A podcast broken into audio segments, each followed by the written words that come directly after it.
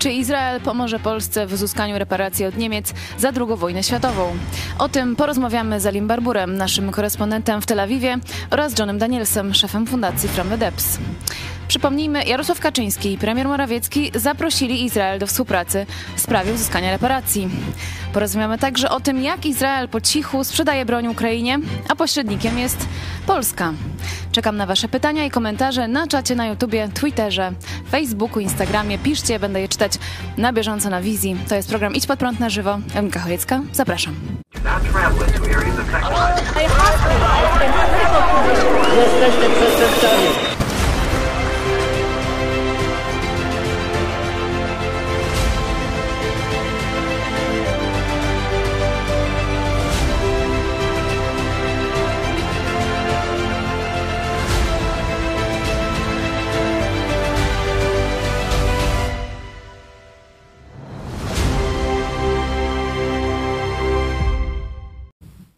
Witamy serdecznie. Mam nadzieję, że w drugiej części programu połączymy się z naszym korespondentem w Telewie, Elim Barburem, a teraz przed Państwem Johnny Daniels rozmawia Kornelia Chojecka e, o reparacjach wojennych od Niemiec. Tak jak mówiłam, czekam na Wasze opinie, Wasze pytania, a zagłosujcie też w naszej sądzie na Twitterze. Czy Izrael pomoże Polsce w uzyskaniu reparacji od Niemiec? Widzimy się za moment.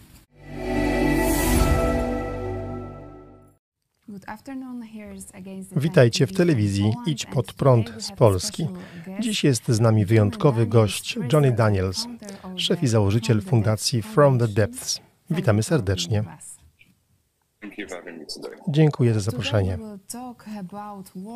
Dziś porozmawiamy o reparacjach wojennych od Niemiec, a także o relacjach między Izraelem a Polską. W ubiegłym miesiącu polski rząd opublikował raport o stratach, jakie nasz kraj poniósł w wyniku niemieckiej agresji i okupacji. A kilka dni temu izraelski portal The Times of Israel opublikował artykuł pod tytułem Polska chce reparacji za Żydów zabitych przez Polaków. Znów pojawiły się spięcia na linii Polska-Izrael. Jaka jest przyczyna tej sytuacji oraz złej atmosfery pomiędzy Polską a Izraelem? Myślę, że chodzi przede wszystkim o brak zrozumienia ze strony obu państw. Tytuł artykułu jest niemiły i potencjalnie nieprawdziwy.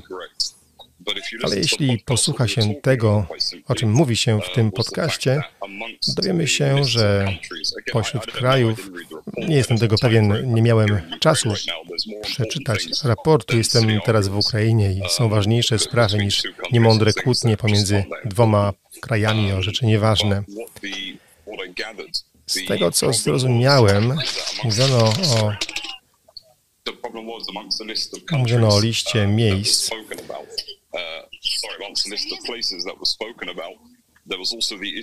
Pojawił się wątek takich miejsc jak na przykład Jedwabne, gdzie domagano się od rządu reparacji za to, co tam się stało. I to jest problem dla społeczności żydowskiej, bo ona patrzy na to i widzi to jako coś obraźliwego wobec nich że rząd upomina się o reparacje za miasto, gdzie Polacy zabijali Żydów. Myślę, że to właśnie chciano przede wszystkim uwypuklić. Premier Mateusz Morawiecki powiedział niedawno, że Polska zaprasza stronę izraelską na rozmowy w Berlinie. Czy według stanu Pana wiedzy rząd Prawa i Sprawiedliwości uzgadniał z Izraelem wspólne reparacje od Niemiec, czy to tylko propaganda?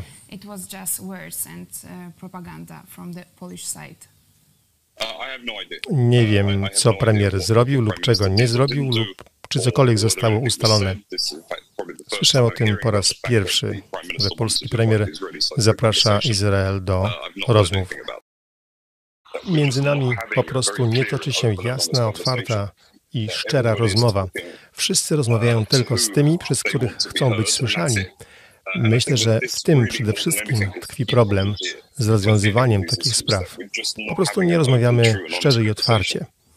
Myślę, że będziemy po prostu wchodzić w te same sytuacje, te same kłótnie i czekają nas ciągle te same dyskusje.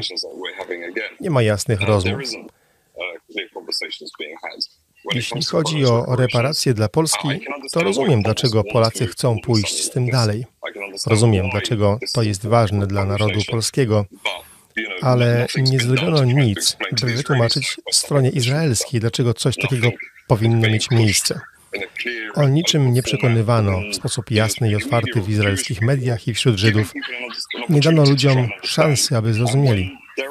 A gdy już zdarzą się sojusznicy w Polsce, to obrzydza się ich i wypluwa z pomocą nieprawdziwej retoryki. Wystarczy mój osobisty przypadek i te wszystkie kłamstwa wokół żałosnej kampanii związanej z ustawą 447, którą rozdmuchano parę lat temu. To było jedno wielkie kłamstwo. Nikt nie wyszedł z propozycją przeprosin za kłamstwo, nikogo nie interesowało, aby sprawę rozwiązać. Ludzie woleli kłamać i rozpowszechniać bzdury. Polska ma niewielu sojuszników w sferze międzynarodowej i to jest jej wina. Jeśli Polska chce takich zdobyć, to jest to możliwe i pożądane, ale tego nie robi. Ludzie wolą mówić o schematami w taki sposób, który sprzyja ich powtórnemu wyborowi do parlamentu, co rozumiem. Po stronie izraelskiej z pewnością jest miejsce na więcej zrozumienia dla perspektywy polskiej, ale dreptanie w miejscu i gadanie ciągle o tym samym nic nie poprawi, jeśli ludzie po prostu na obu stronach nie będą rozmawiać ze sobą w sposób otwarty i uczciwy. Jak wyglądają obecnie relacje pomiędzy Ukrainą a Izraelem? Jest Pan właśnie na Ukrainie. Izrael zawsze miał przyjazne rzetelne relacje z Ukrainą, a w obecnym konflikcie pomagał i wspierał Ukrainę jak tylko mógł. Każde państwo musi oczywiście zadbać o siebie, również i ma własne interesy. Co do tej pomocy, to mamy szpitale polowe, mamy wielu Izraelczyków mm, pracujących na miejscu. Izraelska broń jest sprzedawana Ukraińcom, o czym była ostatnio mowa w mediach. Widzimy to, więc relacje izraelsko-ukraińskie są dobre i przyzwoite. Izrael robi to, co trzeba ze swojej strony, tak jak inne kraje w tym konflikcie. Dziękujemy za pomoc udzielaną Ukrainie. I ostatnie pytanie. Czy miał Pan okazję spotkać prezydenta Wołodymyra Zeleńskiego osobiście?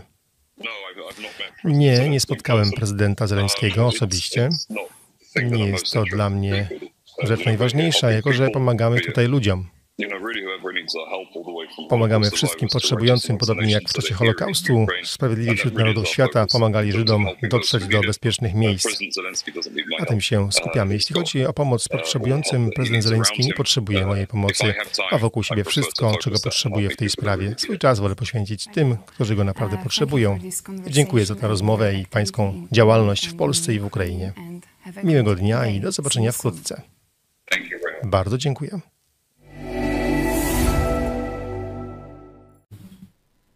A teraz e, zapraszamy Państwa na e, animację e, naszego autorstwa dotyczącą szkód, jakie wyrządziły Niemcy i Rosja Polsce podczas II wojny światowej.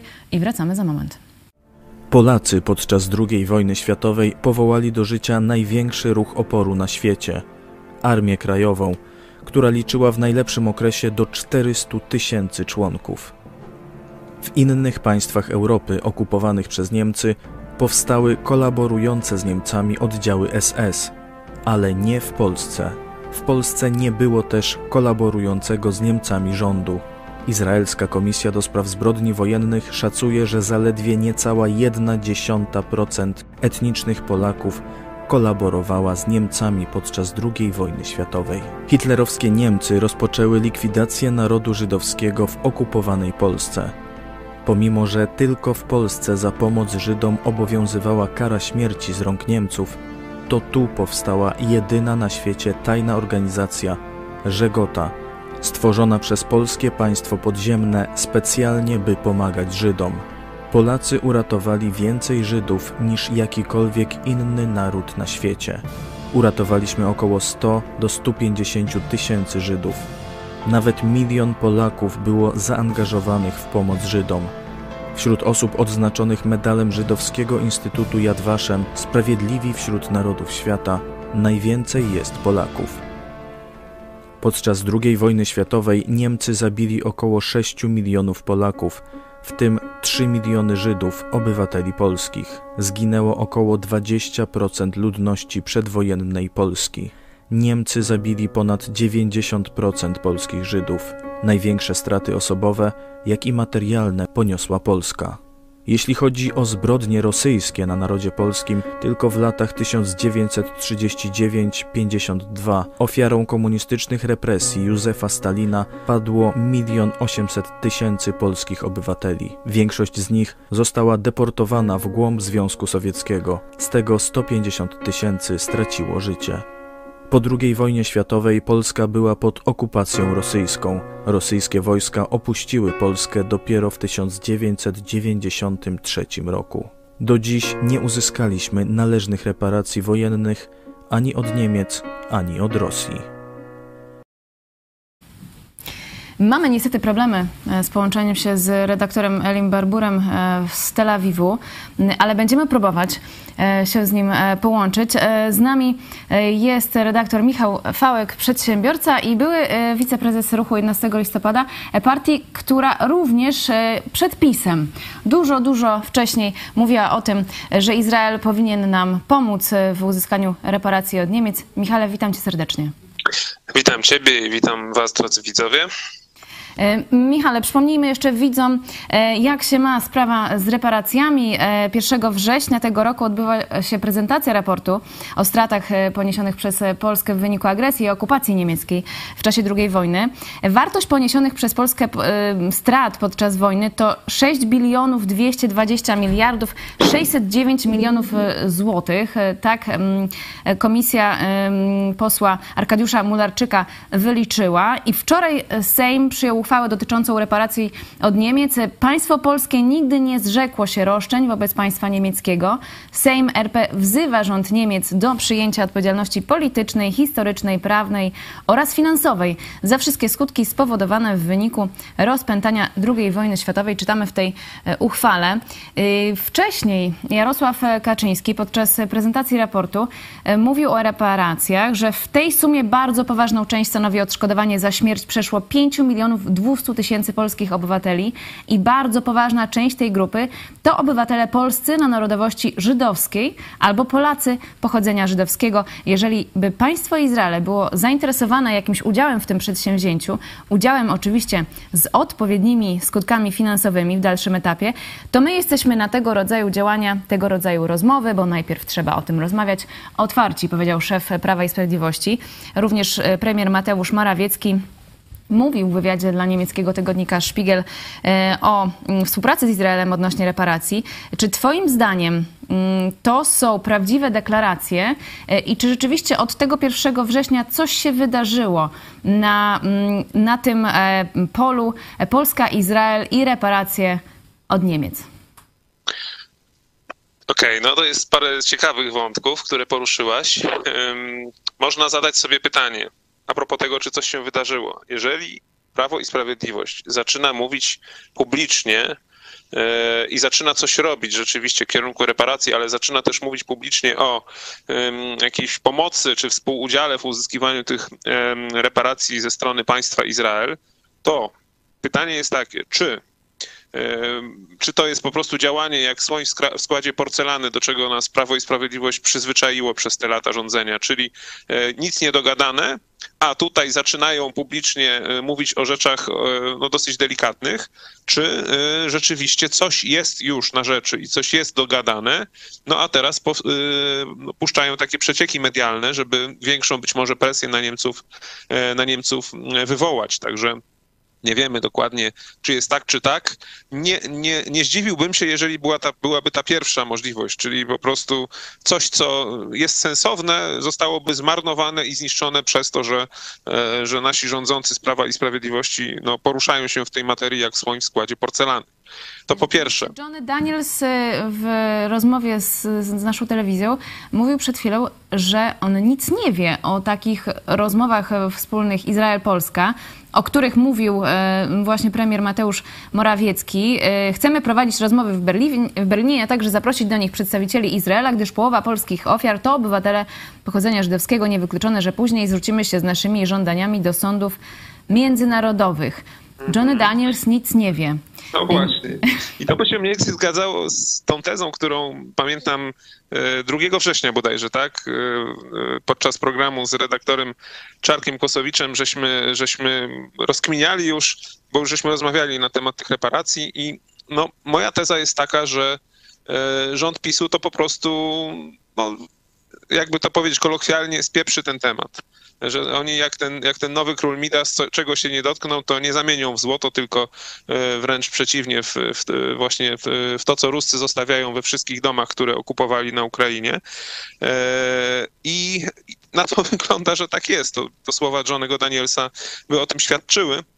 E, my już niejednokrotnie i od wielu lat poruszaliśmy temat reparacji, tak jak mówiłaś wcześniej, i Partia Ruch 11 listopada miała w swoim, w swoim programie e, jako jeden z postulatów właśnie odzyskanie e, reparacji czy odszkodowań za wojnę nie tylko od Niemiec, ale i od Rosji, która jest kontynuatorem Związku Radzieckiego. I propozycją naszą było to, żeby właśnie zaangażować stronę izraelską E, do pomocy e, w tej sprawie, żeby za e, godziwą prowizję, nawet rzędu powiedzmy 10%, te reparacje pomogła nam odzyskać, a można by te pieniądze przeznaczyć, zobaczcie jak to się ładnie spina, na wzmocnienie polskiej obronności, bo przecież E, e, państwo Izrael y, produkuje, jest znakomitym producentem naprawdę nowoczesnej techniki wojskowej, e, czy czołgi Merkawa, czy systemy rakietowe, firma Rafael i tak dalej. To są wszystko czy choć, choćby żelazna kopuła, czyli system antyrakietowy, obronny. Przecież to wszystko mogłoby do Polski trafić za niemieckie pieniądze z odszkodowań czy reparacji za wojnę, za drugą wojnę światową, nie tylko niemieckie, ale i rosyjskie. No właśnie, wątek rosyjski jeszcze poruszymy, bo w uchwale rzeczywiście mm, to jest e, poruszone. Ja chciałam e, przypomnieć e, to, o czym mówisz, czyli pomysł telewizji Idź Pod Prąd i mm, ruchu 11 listopada, mm, żeby dogadać się z Izraelem w sprawie uzyskania reparacji od Niemiec. Pastor Paweł Chojecki, redaktor naczelny IPP, o tym pomyśle. Pokażmy krótko ten materiał e, i wracamy e, za chwilę. Trzeba by Żydów zachęcić też, i o tym mówiliśmy jako ruch 11 listopada i telewizja Idź Pod Prąd, że trzeba by Żydów zachęcić, czyli wziąć żydowskich prawników do przeprowadzenia tej operacji Niemcy płaćcie, reparacje, nie? Dać im tam sowitą, że tak powiem, działkę, jak to się prawnikowi należy. Potem za część tych pieniędzy jeszcze kupić nowoczesne uzbrojenie izraelskie. Skończyłyby się niesnaski y, związane z jakimiś tam rzekomymi należnościami Polska-Izrael, bo Izrael by został sowicie zaspokojony, ale niemieckimi pieniędzmi, nie polskimi.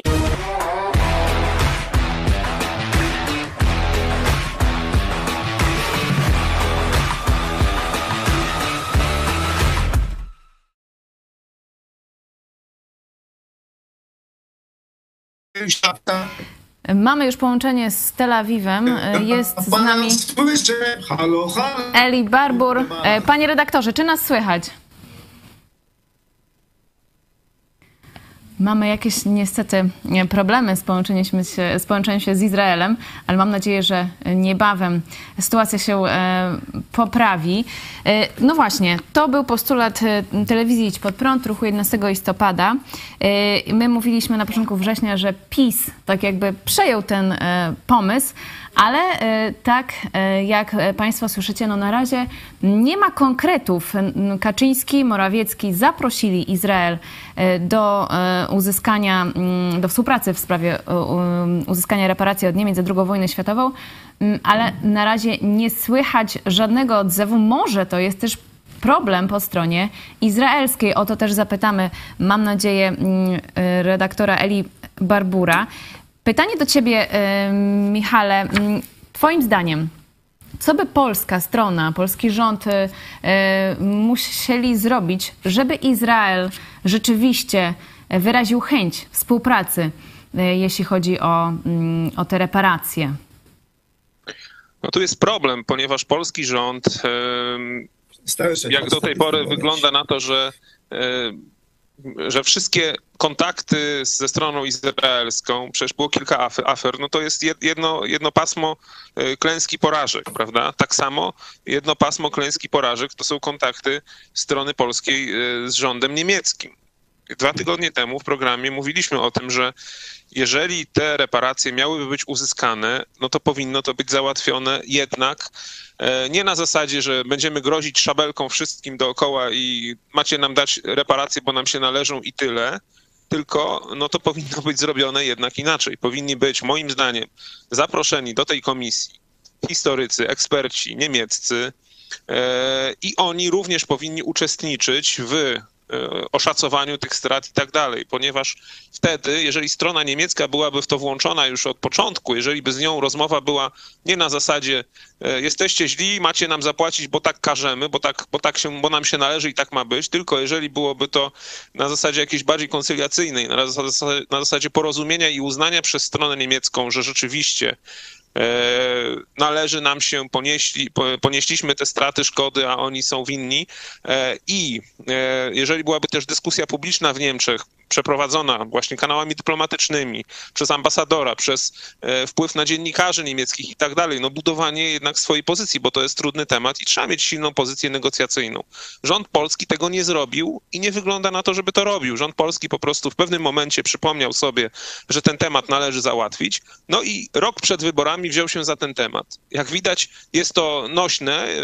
Ja to, ja to traktuję jednak jako, jako zagrywkę wyborczą, bo nawet zobaczcie, że opozycja, która przecież zawsze była przeciwko reparacjom, nagle okazało się, że też jest za reparacjami, no bo widzą wszyscy politycy, że to jest sprawa ważna i żywotna dla Polaków. Tylko dlaczego do tej sprawy nie podchodzi się w sposób poważny, tylko się tę sprawę załatwia rok przed wyborami, żeby zyskać głosy wyborcze. No niestety ja to tak widzę.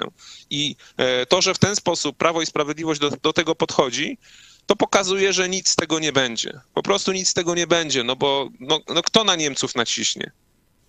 No, no. Sami nie mamy takiej mocy, żeby na Niemców w ten sposób ich przycisnąć, żeby, żeby sukcesem zakończyć tę sprawę.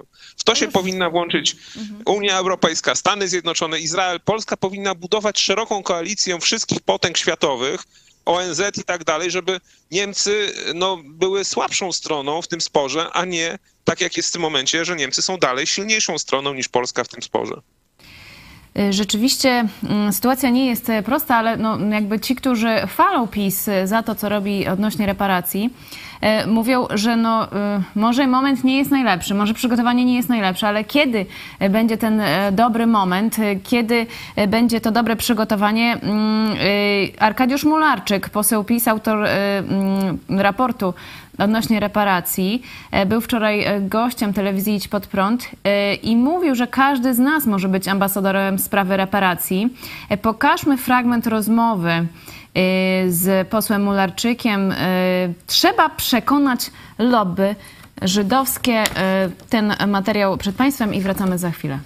Prezes Jarosław Kaczyński powiedział, że Powiedział o pomocy Izraela, że przyjęlibyśmy pomoc e, Izraela, jeżeli by, by taka była w sprawie e, właśnie reparacji, bo wielu e, obywateli polskich miało też, było pochodzenia żydowskiego, którzy ucierpieli w trakcie wojny. Czy to jest na razie tylko taka deklaracja, czy, czy może Pan nam zdradzić, czy zostały podjęte jakieś kroki, żeby skorzystać z pomocy Izraela i tą presję na Niemcy zwiększyć? Nie znam, nie znam szczegółów, natomiast oczywiście pan prezes mm, jest osobą, która ma pełną świadomość, jak funkcjonuje dzisiaj świat, współczesny świat, jakie wpływy ma lobby żydowskie w, i to w Izraelu, i to w Stanach Zjednoczonych. Widzimy to, widzieliśmy to wielokrotnie i bardzo ważne jest uzyskanie pewnego rodzaju przychylności tego lobby.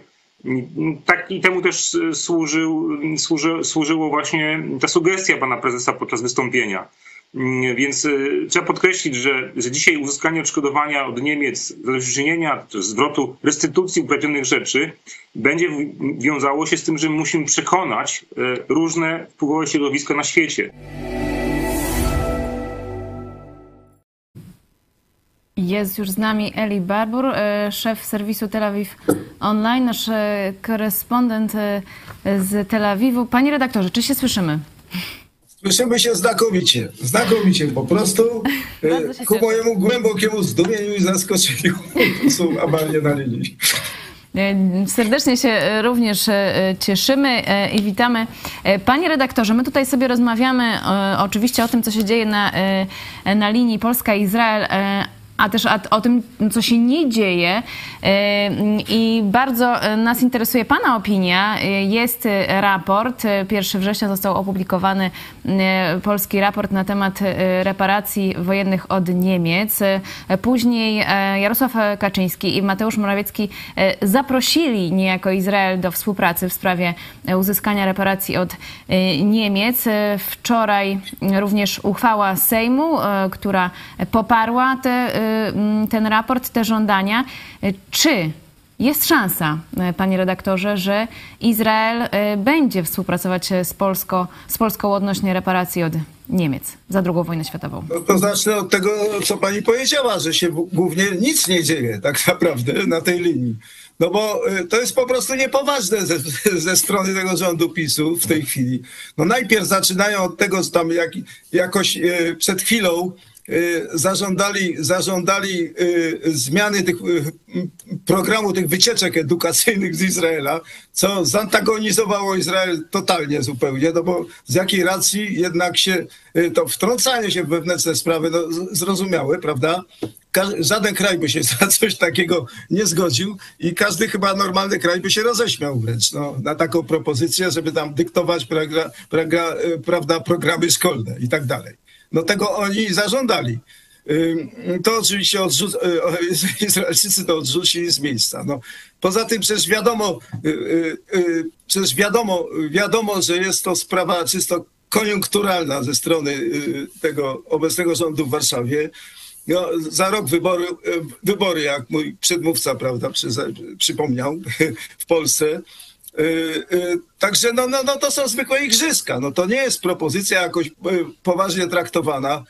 Tra, traktowana na pewno nie przez Izrael, a jeśli chodzi o Żydów, tą diasporę żydowską w Stanach, no to, to nie no tam są różne głosy, tam można, można, można, wy, można chyba wygrzebać z podziemi też zwolenników czegoś, takich rozwiązań, jakiejś takiej dziwnej współpracy nagle między PiSem i, i, i, i, i, Żydami. No co to znaczy Żydzi? No to Żydzi to jest w tej chwili Izrael, cała reszta to jest, to jest, to jest tylko może w mediach występuje, ale żadnego tam wpływu istotnego na jakieś tam stosunki międzynarodowe, no to tylko antysemici myślą, że oni mają wpływ. No. Y, Nie mają żadnego wpływu. prawda? Panie redaktorze, no Tak, właśnie, ale- z- Słucham? Przepraszam. E, Zastanawiamy się właśnie, e, co by musiało się w takim razie stać, żeby polski rząd i rząd Izraela razem usiedli e, i zaczęli rozmawiać e, o tym, czy jest, e, czy jest możliwość współpracy odnośnie uzyskania reparacji od Niemiec. Rozmawialiśmy przed chwilą z redaktorem Michałem Fałkiem, że już lata temu telewizja Idź Pod Prąd taki postulat o tym, żeby Izrael pomógł Polsce w uzyskaniu, tych reparacji. My kupimy od was broń, a wy pomożecie nam na arenie międzynarodowej.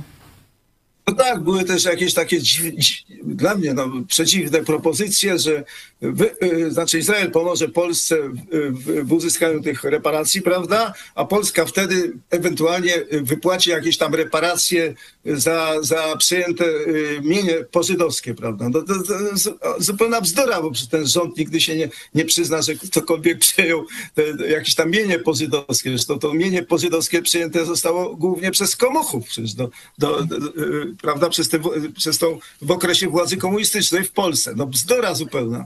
Jeśli chodzi o, y, jeśli chodzi o te szanse, znaczy, prawda, o co pani w tej chwili pyta, y, odpowiem świeżą informacją, jakie są szanse. No w tej chwili Lap, y, Jair Lapid, który teraz jest niestety, niestety mówię, premierem do 1 listopada, bo wtedy są wybory w Izraelu, są w poniedziałek był w Berlinie. Złożył wizytę oficjalną tam w Niemczech, gadał z Scholzem i między innymi zaproponował, żeby, y, i tu nawiązuje do sprawy tych wycieczek edukacyjnych, żeby te wycieczki edukacyjne w ogóle odbywały, odbywały, kierowane były do Niemiec, a nie do Polski. No to jest chyba odpowiedź, prawda? jak, jak wyglądają w tej chwili stosunki izraelsko-polskie, prawda? No ten Lapid, Lapid jest, jest facetem antypolskim, politykiem, który nie ukrywał nigdy niechęci do Polski, z, z, z, dla mnie z, niena, z niewiadomych powodów, no ale tak jest. Facet prawdopodobnie zosta, zakończy karierę polityczną po wyborach 1 listopada, czyli za chwilę, prawda? Półtora miesiąca, nie? Przypuszczalnie, to, to, są, to, to jest gdybanie, ale takie gdybanie realistyczne. No, do władzy wróci Benjamin Netanyahu, który jest dużo bardziej otwarty na stosunki z Polską, wręcz usiłował je zacieśnić. Także być może się uda poprawić jakoś, jakoś jak, jeżeli, jeżeli Bibi, Bibi Netanyahu, czy Benjamin Netanyahu wróci, odzyska ster rządów, no to możliwe, że coś tam, coś tam się ruszy.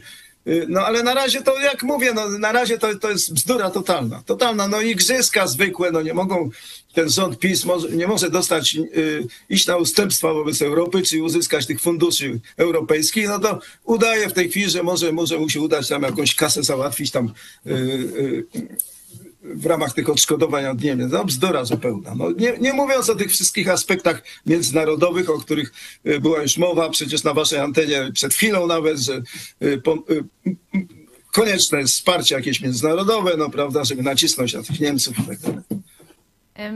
Pytanie do mi, redaktora Michała Fałka. Jak twoim zdaniem opinia międzynarodowa może się odnieść do tych żądań rządu polskiego? Czy jesteśmy w stanie zbudować taką koalicję, o której mówiłeś, USA, Unia Europejska, Izrael, właśnie żeby pomogła Polsce uzyskać te reparacje od Niemiec? No, jesteśmy w dobrym momencie dziejowym, można powiedzieć, bo Niemcy w tym momencie tracą swoją pozycję i no to, co robią, a w zasadzie to, czego nie robią w sytuacji wojny w Ukrainie, mam nadzieję i myślę, że tak będzie, ale mam nadzieję, że doprowadzi do tego, że nie tylko Niemcy, ale i Francja i ta stara zachodnia Europa, no jej notowania spadną, jej znaczenie spadnie, no będzie już tylko znaczenie gospodarcze, natomiast nie będzie rzeczywiście znaczenia takiego politycznego, ale też i moralnego. Po prostu no, ich podejście, to, że nie wspierają Ukrainy tak, jakby mogli w sytuacji tego ataku bestialskiego rosyjskiego, doprowadzi do tego, że szczególnie tutaj nasze okoliczne państwa, czyli właśnie państwa bałtyckie, Czechy, Słowacja, państwa bałkańskie, Rumunia, no i oczywiście Ukraina, to będą państwa, które no będą, będą tak jakby na Niemcy patrzeć mniej przychylnym okiem, Niemcy sobie na to zasługują oczywiście i może to jest dla nas szansa, tak, że właśnie tak, nie tylko Izrael, ale mhm. i Stany Zjednoczone, Wielka Brytania, ale i tutaj ten sojusz państw Trójmorza, tak to nazwijmy, to jest dla nas szansa nie tylko do Niemiec, no bo mamy też nadzieję, że wojna skończy się, ta wojna, która trwa porażką Rosji i być może upadkiem tego, tego tworu, którym jest dzisiejsza Rosja i no, no to, to naprawdę duża rewolucja by tam się musiała stać, ale no jest też taka możliwość i wtedy będzie rzeczywiście realna szansa, żeby się o te reparacje upomnieć również od strony rosyjskiej. No właśnie, może to jednak jest dobry moment, ponieważ tak jak mówiłeś, niemieckie notowania na arenie międzynarodowej są wyjątkowo niskie, o, o notowaniach Rosji już nie wspominając, a polskie notowania wzrosły w wyniku ogromnej pomocy polskiej wobec Ukrainy. Ja chciałam przypomnieć fragment rozmowy w telewizji Idź Pod Prąd z doktorem Mateuszem Piątkowskim, ekspertem do spraw międzynarodowych, który mówił o raporcie autorstwa Prawa i Sprawiedliwości, że wzruszy sumienia. Proszę ten fragment i wracamy za moment. Są kroki dyplomatyczne, są możliwości negocjacyjne i jak najbardziej uważam, że ta sprawa powinna być w ten sposób prezentowana. I wydaje mi się, że pod tym kątem raport i, i cały, cały, można powiedzieć, szum medialny, jaki spowodował raport, e, bo tak naprawdę wydaje mi się, że wiele osób nie zdawała sobie sprawy ze straty, jakie Polska poniosła, ale też z tych powojennych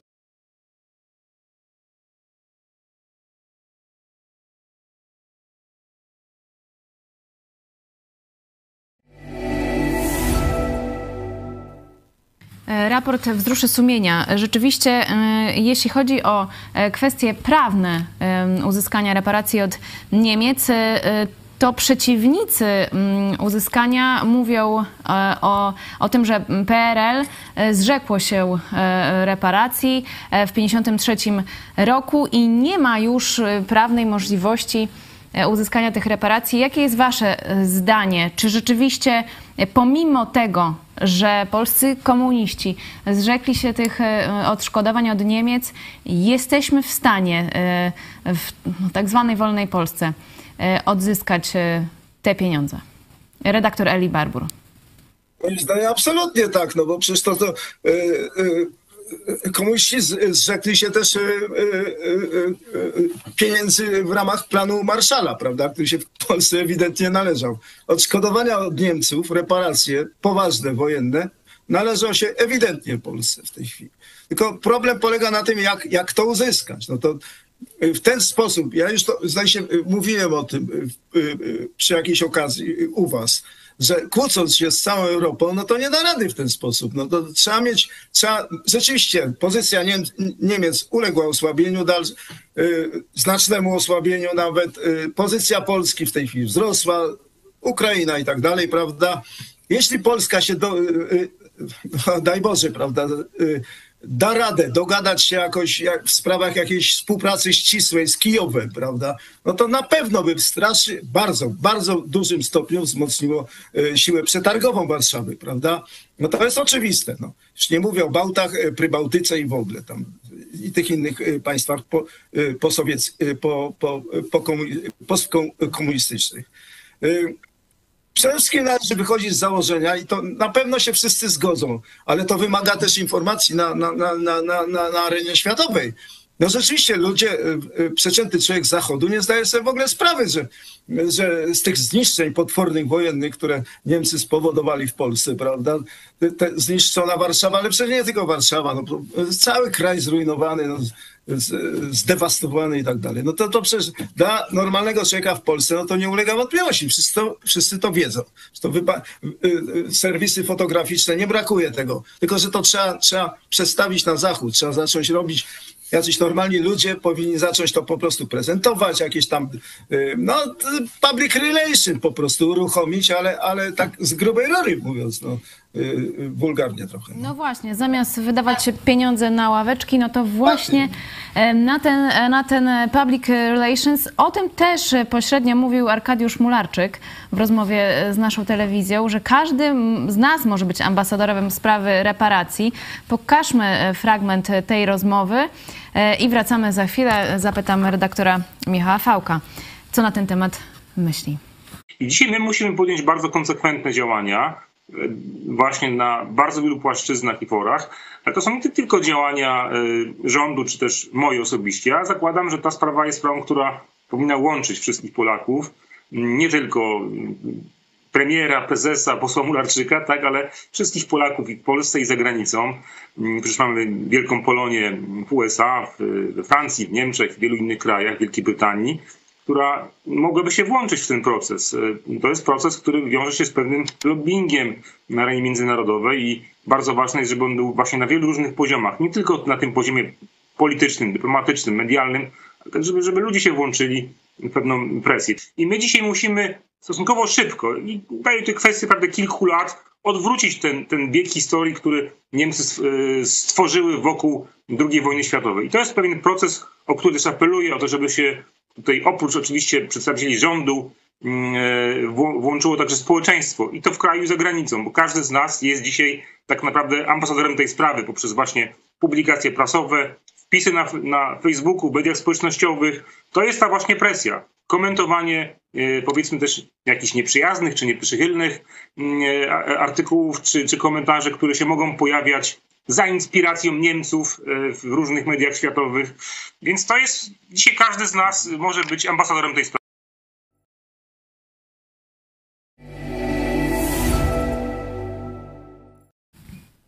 Redaktor Michał Fałek. No, rzeczywiście teoretycznie słusznie e, mówi poseł Arkadiusz Mularczyk o tym, że każdy powinien się w, w, w te reparacje i, i, pomoc w uzyskaniu mm, reparacji od Niemiec włączyć, no, ale jednak, tak jak mówił redaktor Eli Barbur, to jest przede wszystkim odpowiedzialność polskiego rządu i e, polskich władz, a nie każdego z nas, ponieważ my możemy robić swoje ale jeżeli tych e, dyplomatycznych e, narzędzi się nie użyje, no to niewiele można powiedzieć, e, Mogo, może każdy z nas. Redaktor Michał Fałek, jakie jest Twoje zdanie na ten temat i, i na temat tego, co powiedział Arkadiusz Mularczyk na naszej antenie? Zgadza się, każdy z nas powinien tutaj na miarę swoich możliwości robić jak najwięcej w tej sprawie, ponieważ to będzie E, naciskiem dla naszych polityków. My tych reparacji, my jako dziennikarze, publicyści, obywatele nie uzyskamy, ale jeśli politycy w Polsce i mówię tutaj nie tylko o Prawie i Sprawiedliwości, ale właśnie to, co się stało z opozycją, która przecież mówiła, że sprawa załatwiona, reparacji nie będzie, a widząc nacisk i oczekiwania opinii publicznej, oczekiwania społeczeństwa, oczekiwania obywateli, że jednak ta sprawa nie jest załatwiona i musi być załatwiona pozytywnie dla Polski, zmieniła opozycja y, swoją narrację, prawda? Już też jest za reparacjami już nawet też za reparacjami są od, y, czy odszkodowaniami od Rosji. Także to jest właściwa rzecz, którą musimy robić, ale tak jak już niejednokrotnie mówiliśmy i tak samo też pan, pan redaktor mówił, temat nie jest prosty, to jest temat dosyć delikatny. Zobaczcie, o jakiej kwocie mówimy. To jest kwota e, około 1,2 e, biliarda dolarów, tak? Dobrze mówię? Biliona dolarów, przepraszam. Biliona dolarów. Czyli to jest kwota czterokrotnie większa niż zamrożone na całym świecie aktywa rosyjskie teraz w czasie wojny w Ukrainie. Zobaczcie, Rosja się przez wiele lat przygotowywała do tej wojny, zgromadziła gigantyczne aktywa i te aktywa zamrożone na całym świecie, o których mówi się, że dobrze by było, żeby przypadły Ukrainie na odbudowę, które nawet nie pokryją strat, które są szacowane, to jest 300 miliardów dolarów. A tutaj mówimy o kwocie czterokrotnie większej. Przecież Niemcy takiej kwoty nie mają. Jeżeli Niemcy by taką kwotę miały wypłacić, to państwo niemieckie by zbankrutowały. Także Niemcy będą bronić się rękami i nogami przed taką kwotą trzeba z Niemcami się dogadać na tej zasadzie.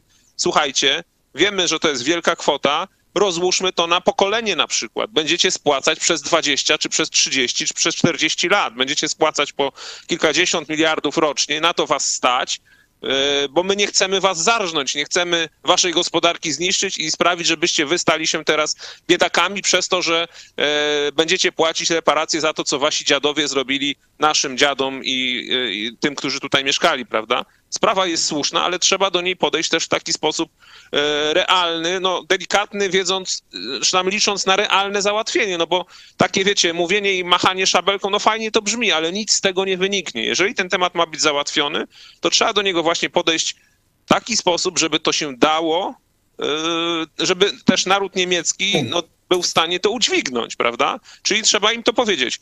Musicie to zrobić, powinniście to zrobić, należy się, ale nie chcemy teraz doprowadzić was do bankructwa. Rozłóżmy tę kwotę, dajcie swoich naukowców, historyków, zobaczcie, czy ta kwota jest dobrze wyliczona, może jest za mała, tak jak niektórzy tam szacują. Rozłóżmy to na 30 lat i wtedy Polska będzie mogła spokojnie funkcjonować, a te pieniądze mogą posłużyć na to, żeby na przykład, nie wiem, w Polsce zrobić reformę emerytalną, porządną w końcu, prawda, żeby e, jakieś tam infrastrukturalne nadro e, zaległości nadrobić, żeby rzeczywiście młode pokolenia nie musiały wyjeżdżać do Europy, czy do Stanów Zjednoczonych, czy nawet do Niemiec, e, zarobić jakiś grosz i przeżyć, tylko żeby mogły godnie żyć tutaj w Polsce, polscy obywatele. Mamy e, komentarze od Was. Zofia Bartczak. W Polsce nie ma dobrych negocjatorów. Rząd powinien zatrudnić adwokatów żydowskich, podpisać umowę z nimi i dochodzić swoich praw w sądzie amerykańskim i to byłoby dobre wyjście. Mm, panie redaktorze, pytanie do redaktora Eli Barbura.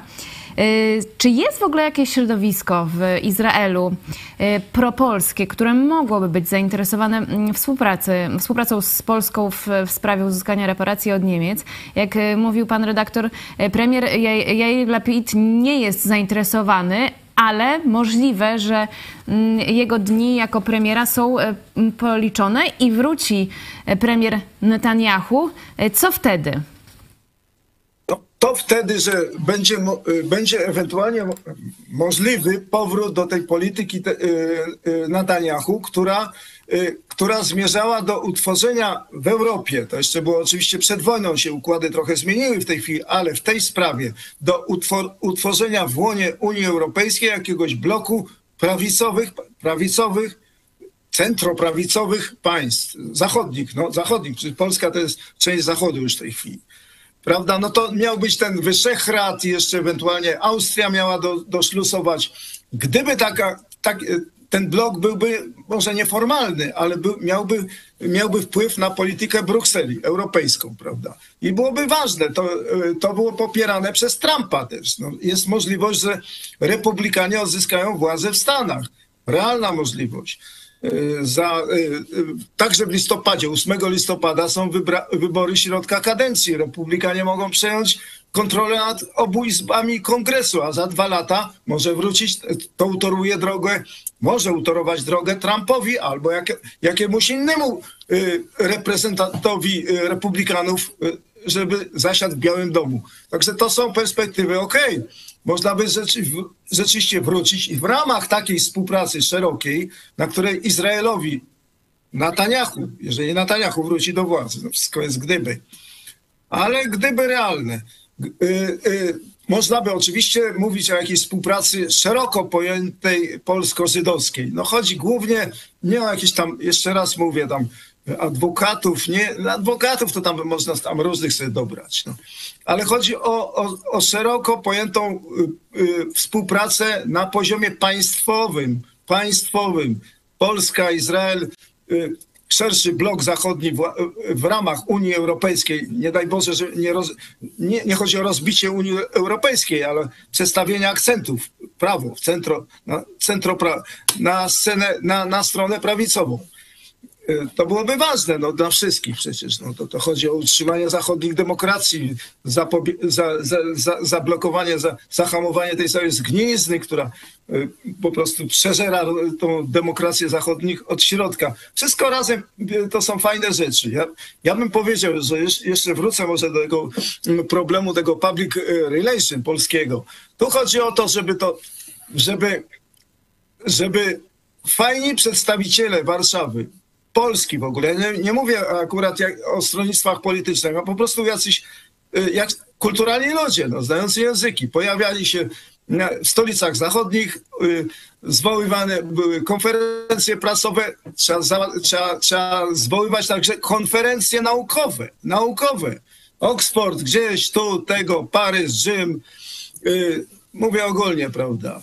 Y, to mo mogą być nawet próby, jeżeli ten Netanyahu wróci do władzy, jakoś polsko-izraelscy organizatorzy mogą się pojawić. No tak to wygląda. No, to, to jest, oczywiście, że ta pomoc niemiecka no, nie nastąpi y, y, jednorazowo, tylko to tam będą, powinny być jakieś transze, tak transze rozłożone na wiele lat i tak dalej. No to no, wiadomo, że Niemcy nie daliby rady. No. Oczywiście, że tak. I a jeszcze jest, dodam, jeszcze, mhm, proszę, proszę. Jeszcze słówko. Moim zdaniem bardzo ważną rzeczą jest, gdyby się udało rzeczywiście zorganizować tą taką kampanię, mówię o, o Polsce, kampanię międzynarodową na rzecz tych odszkodowań, mówię, te konfy, konfy prasowe, konfy naukowe i tak dalej. Ja nie uważam, żeby po, że, że, że Polska miałaby siłę przebicia większą z pozycji y, takiej y, no, słabej, prawda? Właśnie y, Warszawa powinna występować jako równo, jako, jako równoprawny partner w tym zachodnim świecie i teraz po uzyskaniu tych wszystkich korzyści, yy, yy, no, na zasadzie paradoksu oczywiście, ale związanych z wojną na Ukrainie, no, na Ukrainie, prawda, to, to można wykorzystać, żeby zwiększyć, polepszyć pozycję Polski na arenie międzynarodowej i z tej polepszonej pozycji walić w Niemców. No właśnie, e, wszystkim wydawało się, że nasza pozycja wzrasta, e, ale też trzeba to wykorzystać, e, mówiąc tak, można powiedzieć, ekonomicznie. No nieładnie, no ale bądźmy też praktyczni. Tak, praktyczni też są nasi widzowie.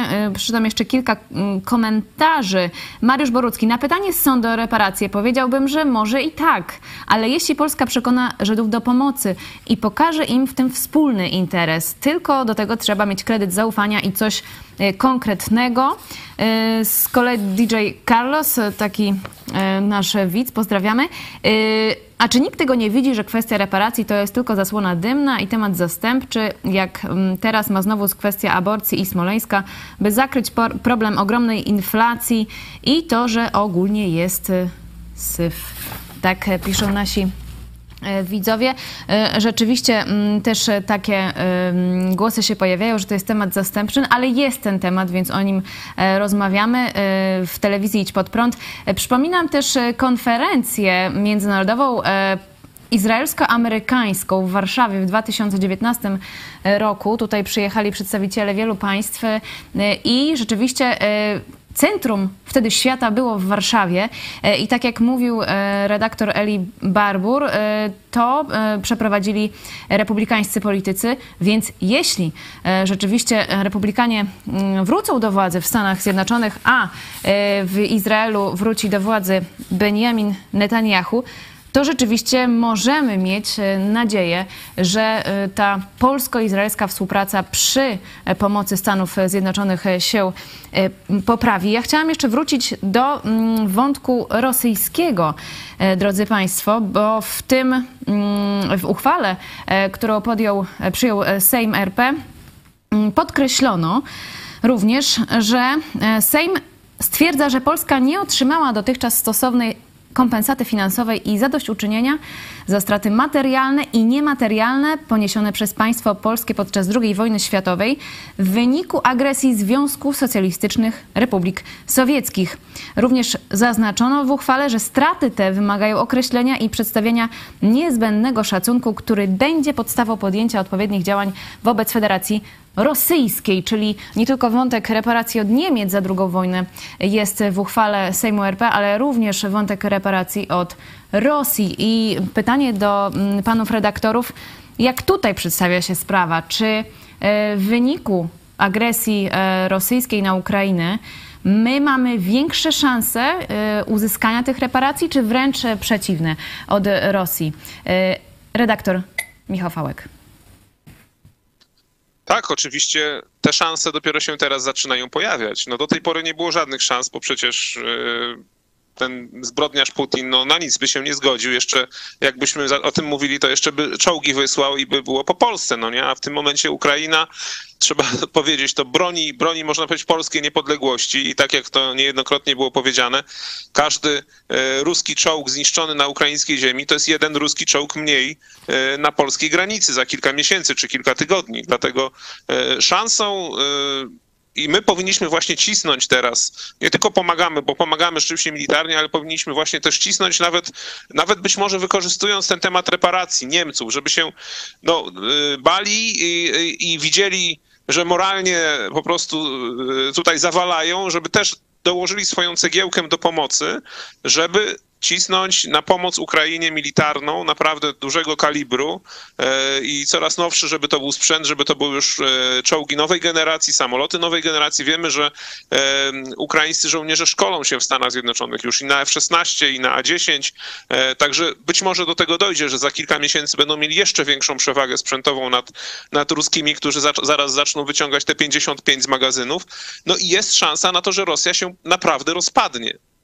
Być może e, te porażki e, na polu bitwy, no, no, szczególnie ta ostatnia e, kontrofensywa charkowska, ale, ale pewnie będą kolejne, doprowadzą do tego, że ktoś w końcu być może odstrzeli Putina albo całą tę ekipę, a może się rozpadnie ta Rosja no tak, tak że, że po prostu no, będzie tam też i zmiana taka społeczna, taka jak była konieczna w narodzie niemieckim po wojnie, po II wojnie światowej, kiedy ten naród musiał uznać swoją winę i to, że jest odpowiedzialny nie tylko Hitler, ale i cały naród za wojnę, bo tutaj też jest taka sytuacja, że to nie tylko Putin i jego kolesie, e, czyli ta mafia e, moskiewska, ale to i cały naród jest, jest odpowiedzialny, e, generalizując, bo przecież są jednostki oczywiście, czy dysydenci, czy no ludzie, którzy, którzy się sprzeciwiają, ale generalnie cały naród rosyjski jest odpowiedzialny za to, co się dzieje. I jeżeli ten naród zostanie rzucony na kolana, to wtedy będzie szansa realna od tego narodu, który będzie miał pieniądze, bo jeżeli powiedzmy, e, nie wiem, no, rzuciłoby się ten naród na kolana i przegrałby wojnę, to można wtedy uzyskać nie tylko odszkodowania e, i reparacje dla Ukrainy, bo one będą konieczne, ale również e, uzyskać odszkodowania i reparacje dla Polski i dla innych krajów okupowanych po II wojnie światowej. I wtedy poprosić Ukrainę e, o pomoc w uzyskaniu reparacji od Rosji, bo przecież w tym momencie Ukraińcy e, mówią, że oni tej pomocy polskiej dla Ukrainy nigdy nie zapomną. E, redaktor Eli Barbur. No ja właśnie w tej, to ostatnie zdanie, które pani powiedziała, no to, to jest dokładnie to, o co chodzi. Po, powstanie ja nie chcę się wdawać y, w tej chwili w jakieś takie y, przewidywania, co się stanie z Rosją. Rosja przegra tą wojnę. No to jest to, to, to przecież chyba wszyscy wiedzą. Prawda? Jakoś tam prędzej czy później przegra tą wojnę. Co tam z Rosją się stanie, nie wiem, trudno przewidzieć. Ale na pewno powstanie dynamika y, zmierzająca do zapewnienia Ukrainie potężnych reparacji, prawda, z całego świata zachodniego.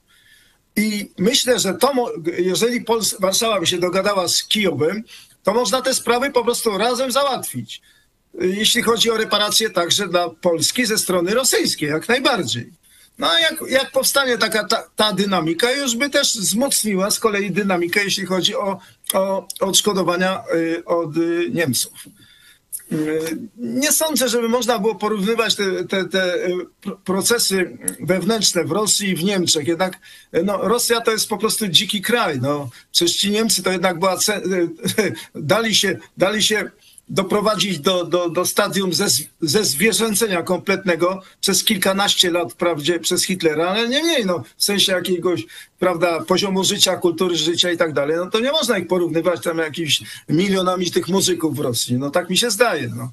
A tam, tam na pewno nastąpi, nastąpią jakieś odruchy wewnętrzne. Tylko pytanie, no, czy nie pojawi się nowy faraon jakiś, no. Y, drodzy Państwo, mamy y, kolejne komentarze. Y, jeszcze odnośnie reparacji od Niemiec. Jerzy Cieślar. PRL zrzekło się kasy od NRD, a nie RFN, a chyba państwo niemieckie dziś taką ma nazwę nadal. W tym temacie wypowiadał się również doktor Mateusz Piątkowski, ekspert od, od prawa międzynarodowego w telewizji Pod Prąd. E, sprawa e, granicy z Niemcami e, jest zamknięta. Pokażmy jeszcze ten materiał, bo jest bardzo interesujący mm, i wracamy za moment z podsumowaniami. Ludzie właśnie wskazują, że kwestia granicy zachodniej nie jest, e, nie jest zamknięta, bo Polska nie ma e, traktatu pokojowego z Niemcami. No i pojawia się ten argument, że, że Niemcy mogli, mogłyby otworzyć kwestię zachodniej granicy. Pan doktor mówi, że, że ta kwestia jest zamknięta właśnie dzięki temu traktatowi 2 plus 4, czy to jest jeszcze jakaś inna przyczyna? Tak jest, to jest zamknięte. Po pierwsze z uwagi właśnie na traktat 2 plus 4 a następnie jeszcze trzeba pamiętać o tym, że Polska oczywiście zawarła traktat graniczny y, z Niemcami w 1990 roku. I y, w ramach te dwa, można by powiedzieć, te dwa porozumienia są taką, można by powiedzieć, osią zamykającą sprawę. Bo pamiętajmy, Polska nie jest stroną traktatu 2 plus 4, ale te cztery mocarstwa, które negocjowały ten traktat, oni występowały, one występowały jako liderzy obozu alianckiego, tak zwanych Narodów Zjednoczonych. Polska w okresie II wojny światowej była członkiem Narodów Zjednoczonych. W ogóle organizacja ONZ, y, y, Organizacja Narodów Zjednoczonych, protoplastą była właśnie ta struktura, Narody Zjednoczone, które w okresie II wojny światowej prowadziły, y, prowadziły walkę z państwami osi w karcie Narodów Zjednoczonych w ogóle możemy znaleźć coś takiego jak odniesienie się do dawnych państw nieprzyjacielskich. I artykuł 107 tej karty stanowi, że generalnie rzecz biorąc, nic w karcie Narodów Zjednoczonych nie może, że tak powiem, unieważniać jakiejkolwiek akcji, która dotyczyła dawnych państw nieprzyjacielskich. Dawnym państwem nieprzyjacielskim były Niemcy. W związku z tym te mocarstwa cztery negocjowały w imieniu niejako całego obozu alianckiego, którego członkiem była Polska. Jest to, można by powiedzieć, ta kwestia graniczna dla mnie jest całkowicie przez to zamknięta i możemy powiedzieć, że co prawda może bezpośrednim e, e, traktatem pokojowym to nie było, ale jest to pewien substrat porozumienia pokojowego, bo niejako jest to, jest to, jest to porozumienie gwarantowane siłą tych mocarstw alianckich, wynikającej z tej specyfiki e, procesu pokojowego.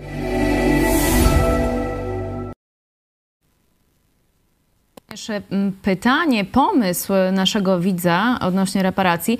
Mateusz mm, pisze, czy niesensownie byłoby egzekwować reparacje wojenne w sytuacji wojny w Ukrainie, uzasadniając je przeznaczeniem na dozbrojenie Polski, kraju buforowego dla wolnego świata. Powinno to leżeć w interesie krajów zachodnich, bo wpłynęłoby to na ich bezpieczeństwo. Może wtedy Polska zyskałaby szerokie poparcie w kwestii reparacji. Jak się e, odniosą panowie do tego pomysłu? Logicznie, jak najbardziej, jak najbardziej. Oczywiście, że tak. No, oczywiście, że tak. No. Jasna sprawa, tylko że Polska, nie, nie, jeżeli będzie, y, będzie ubiegała się o tego typu rozwiązania, nie może się z tą Europą kłócić. Y, nie może się po prostu kłócić. No, muszą się jakoś dogadać. No bo po prostu no, w momencie y, y, mnożenia konfliktów z, z Brukselą, i, która wymaga reform, podkreślam, oczywiście, że polityka europejska wymaga reform, ale mnoż, o byle co i w ten sposób, jaki to jest robione, no prymitywny zupełnie, no nie da rady wynegocjować jakichś jakich rzeczywiście profitów z tego, korzyści. No. Oczywiście, no, to, to, to jest bardzo dobry pomysł. No żeby, żeby połączyć tą sprawę. No, odszkodowań dla Ukrainy z dozbrojeniem Polski i tak dalej. Jak najbardziej, jak najbardziej. No, w interesie żywotnym Zachodu to leży przecież. No. Jeszcze porozmawiamy e, e, za chwilkę e, o tym, że Izrael po cichu sprzedaje broń Ukrainie, ale jeszcze proszę o wypowiedź redaktora Michała Fałka. Toś, ten pomysł naszego widza, on się, on się łączy z tym pomysłem telewizji Idź Pod Prąd i ruchu 11 listopada sprzed lat, prawda? Tak, tak, zgadza się i tutaj tak jak przed, przedmówca mówił, pan redaktor Eli oczywiście e, nic nie można dodać ani nic ująć. No, jest teraz znakomita okazja, żeby to wszystko połączyć, powiązać. Trwa wojna, narody y, się zbroją. Te narody, które się do tej pory nie zbroiły, tylko rozbrajały, też otwierają oczy i też widzą, że trzeba się zbroić, tym bardziej kiedy y, mamy takich y, właśnie niespokojnych i groźnych sąsiadów, a przecież za Rosją są Chiny, które przecież też nie są potulnym barankiem i łagodną owieczką, tylko też chcą, chcą osiągnąć, czy chcą rozpocząć swoją wojnę, tylko że w tym momencie jeszcze nie są na nią gotowe, ale kiedy będą gotowe i kiedy uznają, że że mają szansę e, zrealizować swoje cele, to przecież też się nie zatrzymają, bo to jest taki sam e, reżim e, autorytarny, komunistyczny, jak, jak, jak Rosja praktycznie. Także to jest dobry moment i trzeba to wykorzystać. Mamy pytanie. Panie redaktorze, tu pytanie do Eli Barbura od naszego widza Biznes Pietrasz. Mam pytanie do pana Barbura. Proszę wytłumaczyć mi, na czym polega konflikt pomiędzy Żydami i Polakami? Proszę o sprawiedliwą odpowiedź. E, pytanie takie na koniec, ogólne. Ale jakby pan y, redaktor y, tak szczerze powiedział, odpowiedział na to, na to pytanie? Wszystkim, gdybym dokładnie to wiedział, to bym Nobla tutaj zakasował. To, to jest problem absolutnie te, te, te wszystkie konflikty polsko-żydowskie, no to jest dla mnie na, naprawdę tajemnica niezgłębiona. Ja niestety, niestety podejrzewam, że to należy rozpatrywać y, w kategoriach no, kodów, kodów kultu, kulturowych od setek lat, prawda, y, y, które powstały na fali, na fali tej animozji chrześcijańsko-judaistycznych, prawda. Biblia i tak dalej, y, y, y, te sprawy związane z, z, zabiciem Chrystusa, to od tego to się bierze. No, 2000 lat, no, to, i to jest, to są te kody, no, no na przykład na przykład no, te różne takie odzywki w polskim języku, głęboko zakorzenione, gdzie, gdzie związane z Żydami, prawda? No, no wiecie Państwo o co chodzi. No, do, tam chcesz coś sprzedać, to do Żyda i te rzeczy, i te rzeczy. No, mnóstwo tego jest. To są, to są głęboko zakorzenione w polszczyźnie, w polszczyźnie, w tej normalnej polskim języku, który kochamy wszyscy, bo ja przecież też. I to są rzeczy, które, z którymi należy walczyć. Nie ma walki w tej chwili. Ja nie widzę, nie widzę.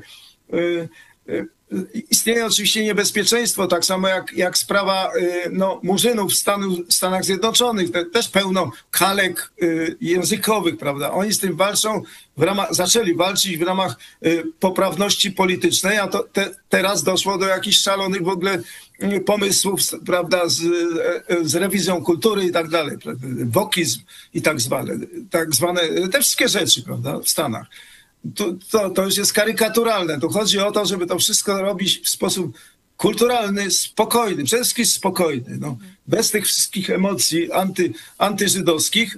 A, w Pol a jeśli chodzi o Izrael, jeśli chodzi o Izrael, to Izrael, nas, Izrael jako Izrael, mówię, nie jakoś, jakieś, jakieś jednostki w rodzaju Lapida, bo to są jednostki.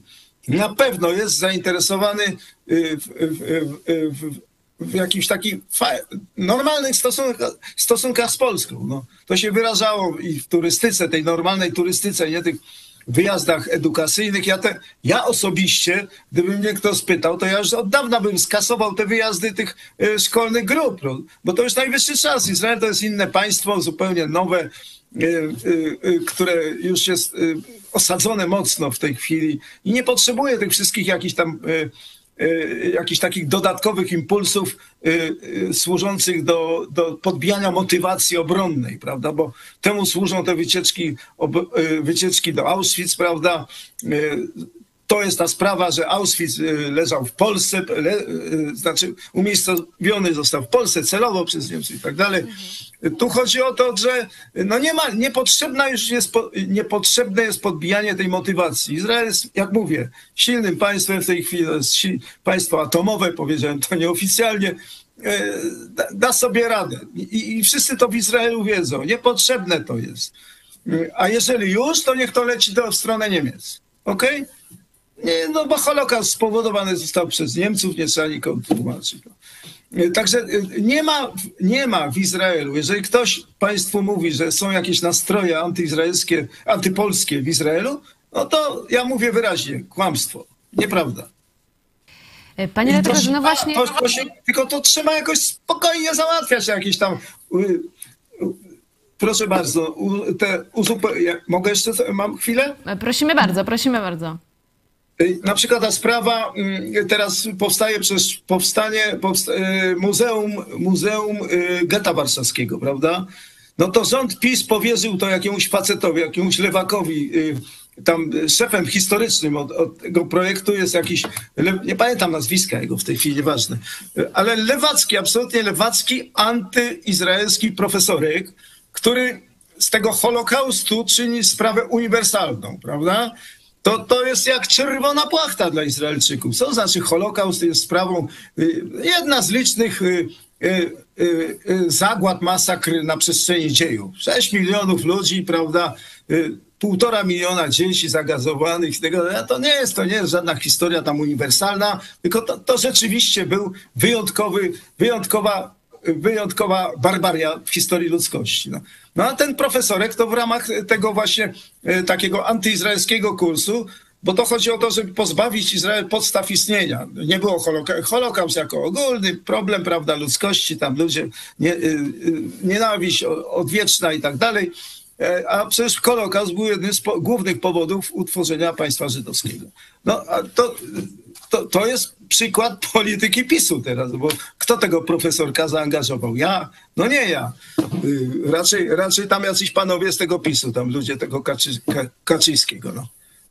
Okay. Problem, problem e, tak jak pan redaktor mówi, że z jednej strony premier Morawiecki czy prezes Kaczyński mówią o współpracy z Izraelem, między innymi przy uzyskaniu reparacji od Niemiec, ale z drugiej strony konkretnych działań nie widać. E, jeśli chodzi e, o tą historię polsko-żydowską e, i te animozje, to mieliśmy przecież też tysiąc, ponad tysiącletnią wspólną historię, historię polsko-żydowską tolerancji. Polska była, można powiedzieć, rajem dla Żydów. My przyjmowaliśmy Żydów, kiedy inne państwa Europy wyrzucały Żydów ze swoich terytoriów. Ale rzeczywiście, tutaj pan redaktor wspomniał ten religijny aspekt, bardziej ja bym nie powiedziała chrześcijański, ale katolicko. E, e, właśnie e, przeciwko właśnie religii żydowskiej, ale myślę, że to jest temat na, na inny program. Jeszcze chciałabym wrócić do broni dla Ukrainy.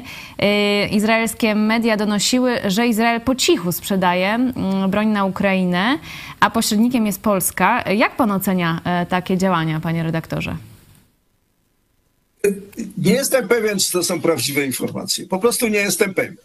Y, te media, y, to też jest, to, to, to trzeba na to patrzeć też pod, y, pod, pod, kątem, pod kątem tych zbliżających się wyborów w Izraelu, że niby media, które prawie wszystkie w Izraelu są, po stronie, są tak zwane antybibi, antynadanyahu, czyli po stronie obecnego rządu, ten, tego Lapida, Beneta i tych, tych innych czyli lewicowego. Y, no one starają się stworzyć, bo opinia, opinia publiczna w Izraelu jest oczywiście antyrosyjska, no, w tym konflikcie. Ściśle antyro, absolutnie antyrosyjska i proukraińska.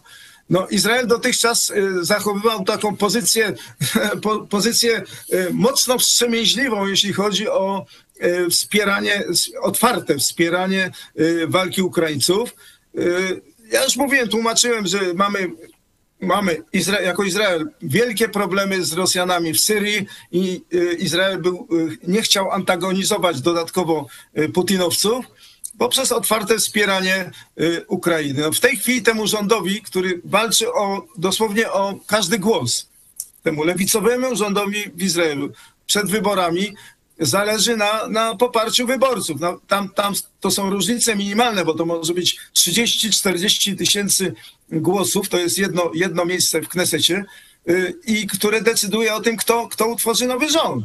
Także oczywiście, że oni mogą yy, przy pomocy tych, yy, tych związanych z nimi mediów, większości tych mediów y, y, mainstreamowych to się nazywa, y, mobilizować opinię publiczną, że, że właśnie tego typu, typu przeciekami, że tam na, po cichu, po cichu Izraelscy tam tą broń sprzedaje Ukraińcom, bo zawsze była mowa, że dotychczas, że głównie pomaga w sensie humanitarnym. To zresztą było prawdą.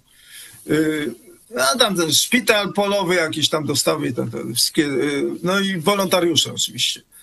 Yy, także nie jestem pewien, czy to jest prawda, ale być może tak, bo z drugiej strony jest też ten aspekt, że przecież Y, y, widać wyraźnie, że pozycja Rosji słabnie. No więc trzeba, trzeba y, jeżeli pozycja Rosji osłabnie, definitywnie, na co się zanosi, no to, to, to Izrael na tym, na tym zyska po prostu także w Syrii. No bo jak nie będzie Rosjan w Syrii, no to tam będzie można, można mm, ustanawiać różne, różne rozwiązania bez udziału te, tego, tego Putina. No to na pewno by nie utrudniło to sytuacji na dalszą skalę.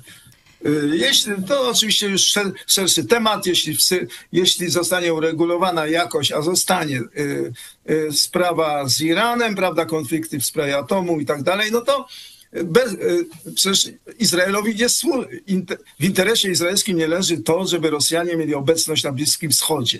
A oni się tam wpakowali w 2015 roku do Syrii, wyzyskują sytuację międzynarodową, no i zrobili sobie przyczółek na Morzu, na Morzu Śródziemnym, o czym jeszcze za carów marzyli.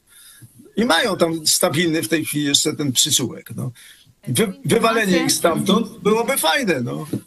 E, o, e, o broni dla Ukrainy z Izraela. Tę informację e, podał izraelski serwis Cman Izrael i też dziennikarze pisali o tym, że możliwe, że sprzedaż tej broni mogła być powodem, dla którego Rosja zakazała u siebie działalności izraelskiej agencji rządowej do spraw powrotu Żydów do Izraela, bo do tej pory mm, przyczyny tej działalności, e, zakazania tej działalności agencji były niezrozumiałe e, dla opinii publicznej, ale myślę, że na ten temat porozmawiamy e, innym razem.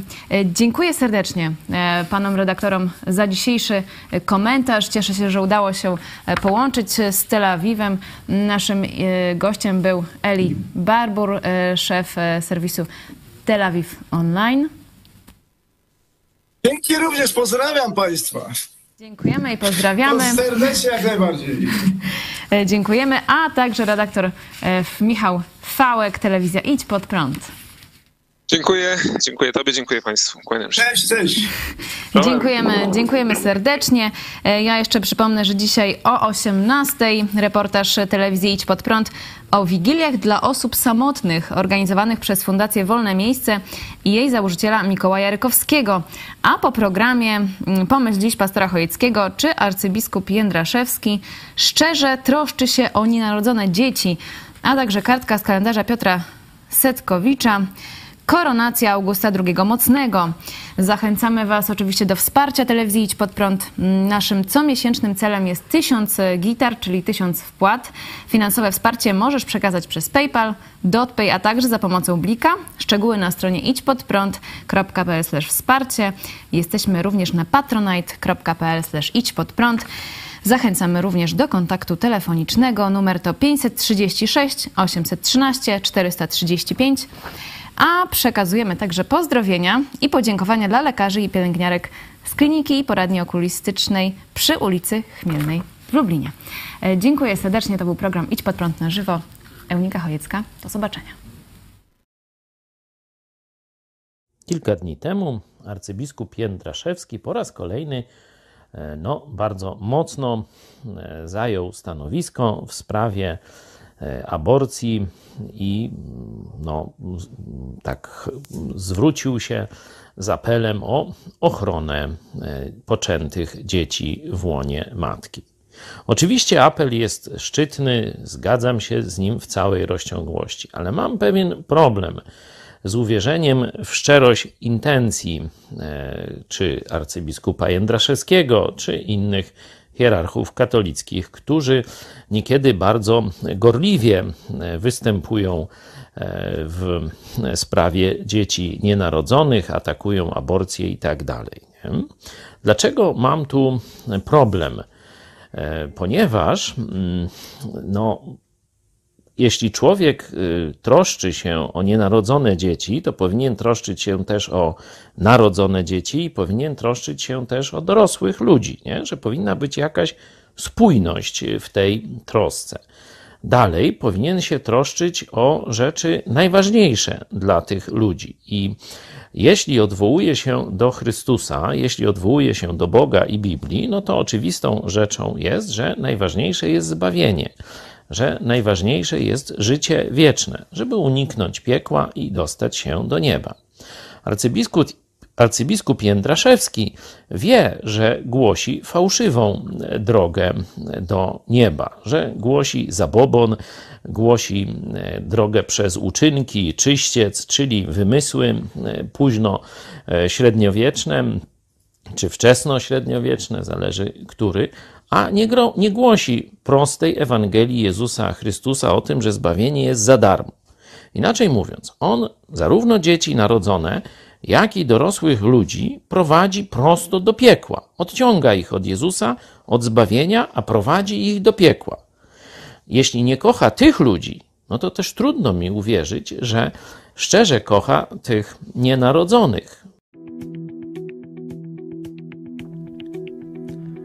15 września 1697 roku w Krakowie odbyła się koronacja księcia Fryderyka Augusta Wettyna na króla Polski. Doszło do niej w atmosferze skandalu, który ukazał zarówno upadek polityczny państwa, jak i moralny narodu. Po śmierci Jana III Sobieskiego bezkrólewie trwało ponad rok. Spory polityczne były tak głębokie, że zerwany został nawet Sejm Konwokacyjny, który miał przygotować elekcje. Syn zmarłego króla Jakub był początkowo liczącym się kandydatem, ale zaszkodził mu konflikt z matką, ponadto miał zbyt mało pieniędzy. Wśród szlachty zaczął dominować pogląd, że odbudować Rzeczpospolitą może tylko król cudzoziemiec. Rozważano wielu kandydatów. Najpopularniejszym był francuski książę Franciszek Ludwik Bourbon-Conti. Jego zwolennikiem był prymas Augustyn Radziejowski. Elektor saski nie był początkowo zaliczany do faworytów. Elekcja miała odbyć się w czerwcu 1697 roku. 2 czerwca Fryderyk August przeszedł na katolicyzm. Był to wielki sukces papieża, ponieważ Saksonia była ostoją luteranizmu. Fryderyk August otrzymał od Innocentego XII poparcie i 400 tysięcy dukatów. Poparła go też Rosja, nie chcąc w Polsce wpływów francuskich. Szlachta na polu elekcyjnym była żywiona na koszt elektora Otrzymywała też od jego ludzi pieniądze w gotówce. Prymas Radziejowski ogłosił, że królem wybrano Contiego, natomiast biskup Dąbski ogłosił zwycięzcą Fryderyka Augusta. O sukcesie tego ostatniego zadecydowała szybkość działań. Na czele 8 tysięcy żołnierzy wkroczył do Polski już w lipcu. Zapłacił armii koronnej część zaległego żołdu i wkroczył do Krakowa. Prymas Radziejowski nie chciał go koronować, ale biskup Dąbski dopełnił obrzędu. Panował w Polsce jako August II Mocny. Podobno ze wszystkich wolnych elekcji, jakie miały miejsce w Rzeczpospolitej, w tej przekupstwo odegrało rolę największą.